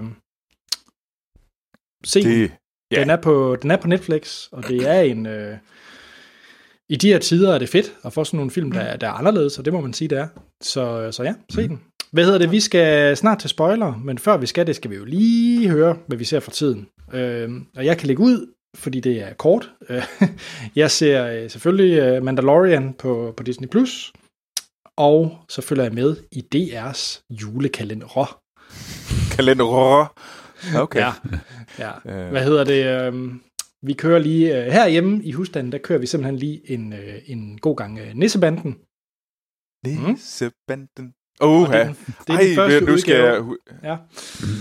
Så det er ikke den på Grønland. Det, det var sådan, det, det, det, det troede jeg ellers, det var. Men det er det ikke. Ej, den skal jeg høre nu. Når, når vi, ja. skynd, vi skal skynde os at blive færdige, så jeg kan lytte til uh, Nissebande julemusik. Uh, ja, og så vil jeg sige, at den anden, jeg ser, det er Ramajetternes jul. Ramaj. Noget okay. Ramachan. Ja. Ah. Så Mandalorian og julekalender, det er det, min tid går med. Hvad med dig, Morten? Øh, jamen, øh, som øh, jeg nævnte tidligere, øh, så øh, er vi i gang med at se The Undoing. Øh, mangler de sidste to afsnit af det. Øh, og så er øh, sæson 4, tror jeg det er, af Netflix øh, animationsserien Big Mouth øh, af Nick Kroll øh, lige startet, oh, ja. og det er simpelthen fremragende. Øh, hvem skulle have troet, at en tegneserie om pubertet øh, kunne være vanvittigt morsom?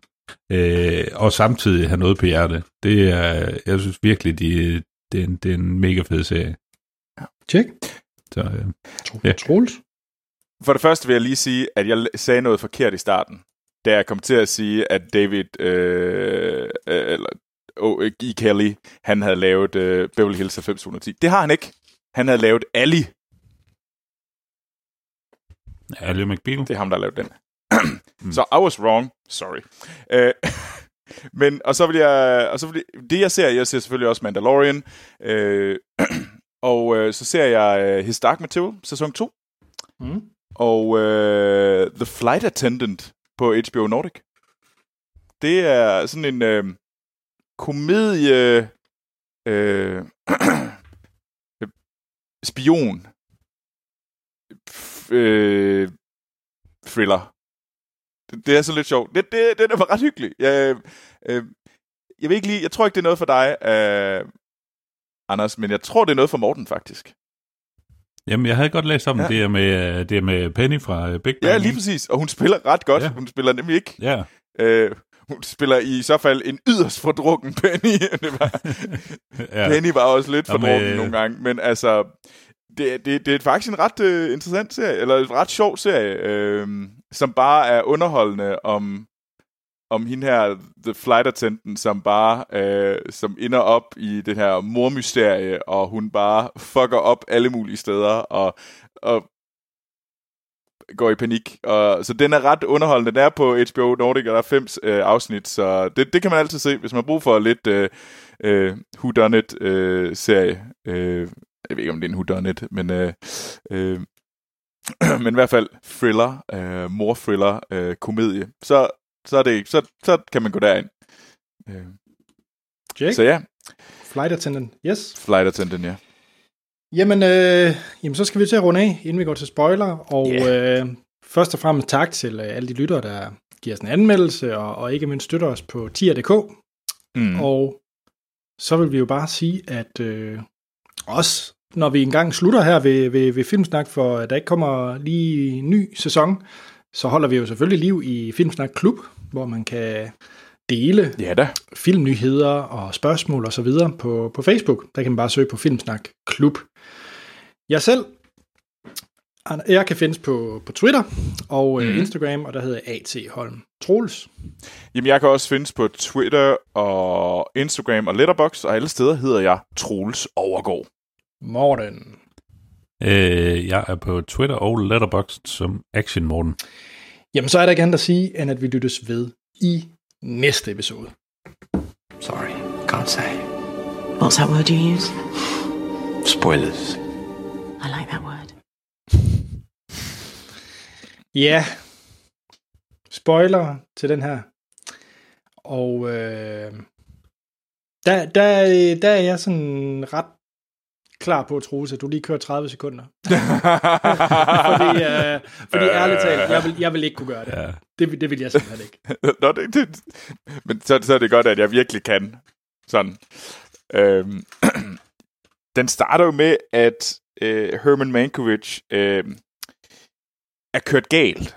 Øh, og han er ligesom sådan sanatorium. Øh, ikke sanatorium, men han er ude på det her sted, hvor han ligesom kan øh, blive rask. Og der blev han... Øh, øh, købt af Orson Welles til at skrive et manuskript. Øh, og det får han 60 dage til, hvilket er ret kort tid. Så han ligesom bliver så, du skal lave et manuskript, du har 60 dage. Og over de 60 dage, så skriver han manuskriptet til, øh, til Citizen Kane. Og, og der sker ligesom, man hopper ligesom tilbage i tiden. Der er flere sådan flashback, øh, hvor man ligesom ser hans oplevelser og hans øh, og Herman Mankiewicz derut øh, igennem øh, slut 20'erne og 30'erne. Øh, og blandt andet, og især hans møder med, øh,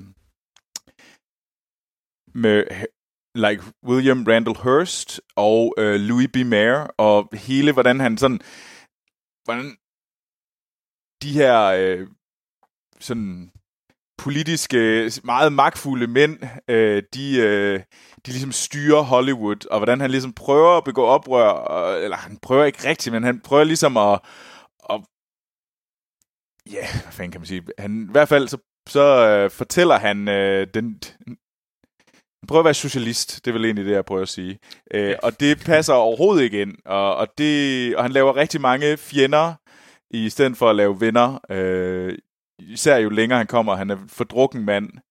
Øh, så, så det er lidt det, der sker. Øh, det er sådan, han har en, hele tiden øh, de han der har tilbageklip. han gerne vil holde, ikke? Ja, men på den anden side, så fejler hans integritet også mange gange. Mm. Øh, hvor han egentlig sådan øh, er lidt for klog til at være der, og ikke øh, altid siger sandheden. Øh, måske tidspunkter, hvor han ikke skulle fortælle sandheden.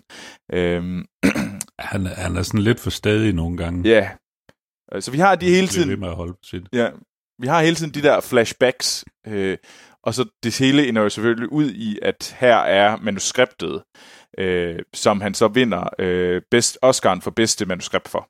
Øh, og man kan se, at øh, Orson Welles og Herman Mankiewicz, begge to sådan øh, offentligt diskuterer, hvem der egentlig skrev øh, manuskriptet til øh, Citizen Kane.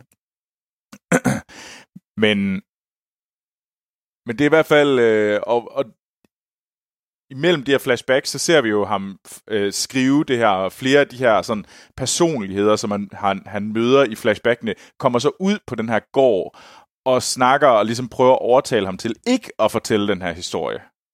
Øh, og det, så det er sådan lidt sammenhæng. Det var slet ikke 30 sekunder. Nej, nej, nej. Men øh, det var det bedste bud på en kort summary. Ja. altså, øh, ja. Der, er, der er ingen, altså for mig, det der fungerede allerbedst i filmen, det var selvfølgelig alt omkring øh, Charles Danes øh, karakter, øh, Hurst, Hurst, William ja. Hurst. Øh, nu, nu har jeg selv været på, på Hearst Castle i, øh, i Kalifornien. Øh, mm. Så, så der, er, en- der er en hel del øh, scener, der foregår øh, på, på det øh, gigant øh, hus, slot, Mm. han, øh, mm. han havde der. Øh, så så, for, det var jo super hyggeligt for, øh, for, for, for mig at se. Øh, men, men generelt så kunne jeg godt lide det samspil mellem øh, Hearst og, og hvad hedder det, Mank. Ja. Øh, altså specielt, altså så også lige Charles Dance mod øh, øh, Gary Oldman. Det fungerer Ja. altså. Det, det, jeg- det, det, det Ja. synes jeg fungerede super godt. Det må jeg sige. Mm. Det, det, St. Simeon og, og Hearst Castle er fandme vild. det er også bare så opulent, når man ser de der billeder fra det. Altså, Mm, mm. Ja. ja. ja. Det er jo så også, altså det er jo et voldsomt turistmål. Og det er dag, det. Ikke? Ja, ja. Det er sådan noget, hvor du kører i shuttlebus op til, at du, du kan købe alverdens merchandise. Øh, ja. og så er det sådan en guided tur der rundt og sådan noget. Så det, det, er, meget, det er meget turistet. Øh, Nå, er det lidt en skam? Det, det er imponerende, men, øh, men, men ja, det er en... Øh, jeg ved faktisk ikke engang, hvem der ejer det i dag. Det, det er en fælde. ja. Ja, jamen hvad, hvad øh, Troels, nu, øh, nu siger du jo selv, du var du, du er ret investeret i, i den tidsperiode. Hvad, hvad, var der noget i filmen, hvor du lige en ekstra gang lavede sådan en, ah, det var hyggeligt at se, eller det var spændende lige at se det, fordi jeg kender så og så. Altså, jeg synes egentlig, de der scener... Jeg var ret glad for scenerne, hvor han møder Irving Thor- Thalberg og, og David O. Selznick. Og, mm. Altså de der sådan kampe mellem de der store producer, som var uh, Louis B. Mayer, Irving Thalberg og David O. Selznick. Altså de der sådan, hvor de har de der kampe imod hinanden, og hvor de ligesom prøver at sådan sige, um, altså sådan, øh, hvor vi har forfatterne på den ene side, og så har vi producerne på den anden side, og den der sådan magtkamp, der kører imellem dem. Øh, Ja, hvem, hvem er den rigtige stjerne? Ja, Altså, lige hvem, præcis. Hvem er vigtigst? Ja. Øh, sådan lidt, og det, det virker også meget til, at det sådan, ja, manuskriptforfatteren, ja, jamen, det er sådan lidt noget anden rangsaløj. Mm. Altså, det, Og, og, Det er ikke, det er ikke, ja, ja, de skal bare skrive noget for helvede. Alle kan skrive noget. Kom nu, mm. ikke? Videre. Nu skal vi i gang med at producere noget, så bliver det vigtigt. Ja, og det... Så, så jeg synes egentlig, det var... Jeg synes egentlig, de der møder med dem, de var ret fede. Det må jeg sige. Og det var sådan et, ja, fedt. Øh, og så øh, kunne jeg sgu ret godt lide øh, de der Marion Davis, møderne med Marion Davis og Amanda, Amanda Seyfried. Øh, Mm. mm. Seyfried. Det, de fungerede også ret godt. Det, de var hyggelige, og de var fede, og, og det, det satte sådan lidt i kontekst egentlig, øhm, det hele.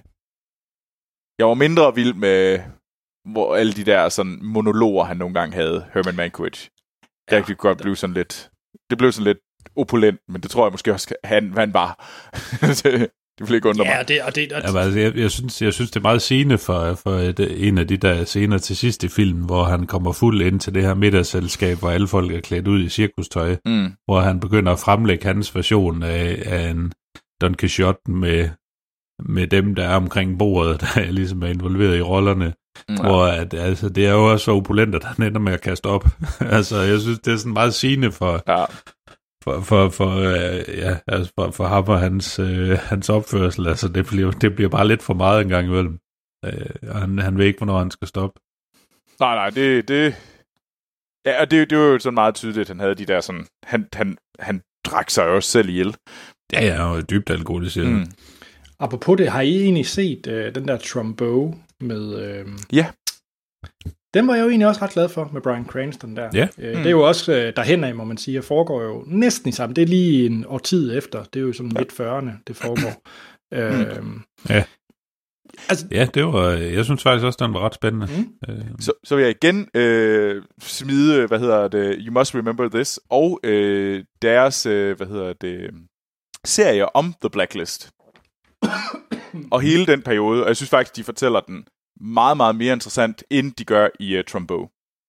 okay. Fordi de går meget Check. mere i dybden, og de også fortæller om, om altså, hvilken rolle Ronald Reagan spillede i det her, og øh, Louis B. Mayer, og alle de her sådan øh, republikanere, og øh, de, mm. Deres rolle i hele det der setup med at, og The Blacklist, og hvem, hvem fik noget ud af hvad, og hvem prøvede at kæmpe imod det, men, øh, men hvorfor blev de øh, sådan, hvorfor accepterede alle de her store stjerner af The Blacklist og sådan noget og hvem øh, brød op på dem. Så hvis man gerne vil høre en virkelig fed fortælling om, det, om The Blacklist, så øh, lyt til You Must Remember This øh, og deres Blacklist-afsnit. Øh, det er super, super fedt. Jamen lad det være juletippet, så, så hør den podcast. Se Mank om 30'erne. Se Trumbo fra 40'erne, og så kan man slutte af øh, nytårsaften dag med Hail Caesar, og der er lidt mere gakket, der foregår i 50'erne. Så har man lige taget tre årtier og en masse Ja. podcast. og du har, du har fandme fået noget content, det må man Det sige. må man sige. Ja, Det- det... Søren der. Ja. Så ved Fedt. man også alt om Golden Age, Golden Age Hollywood. Man ved i hvert fald meget. Jamen skal vi ikke runde af med det? Jo, lad os det. så skal det. Jamen, øh, vi løs ned ved i næste episode, hvor vi anmelder Fat Man.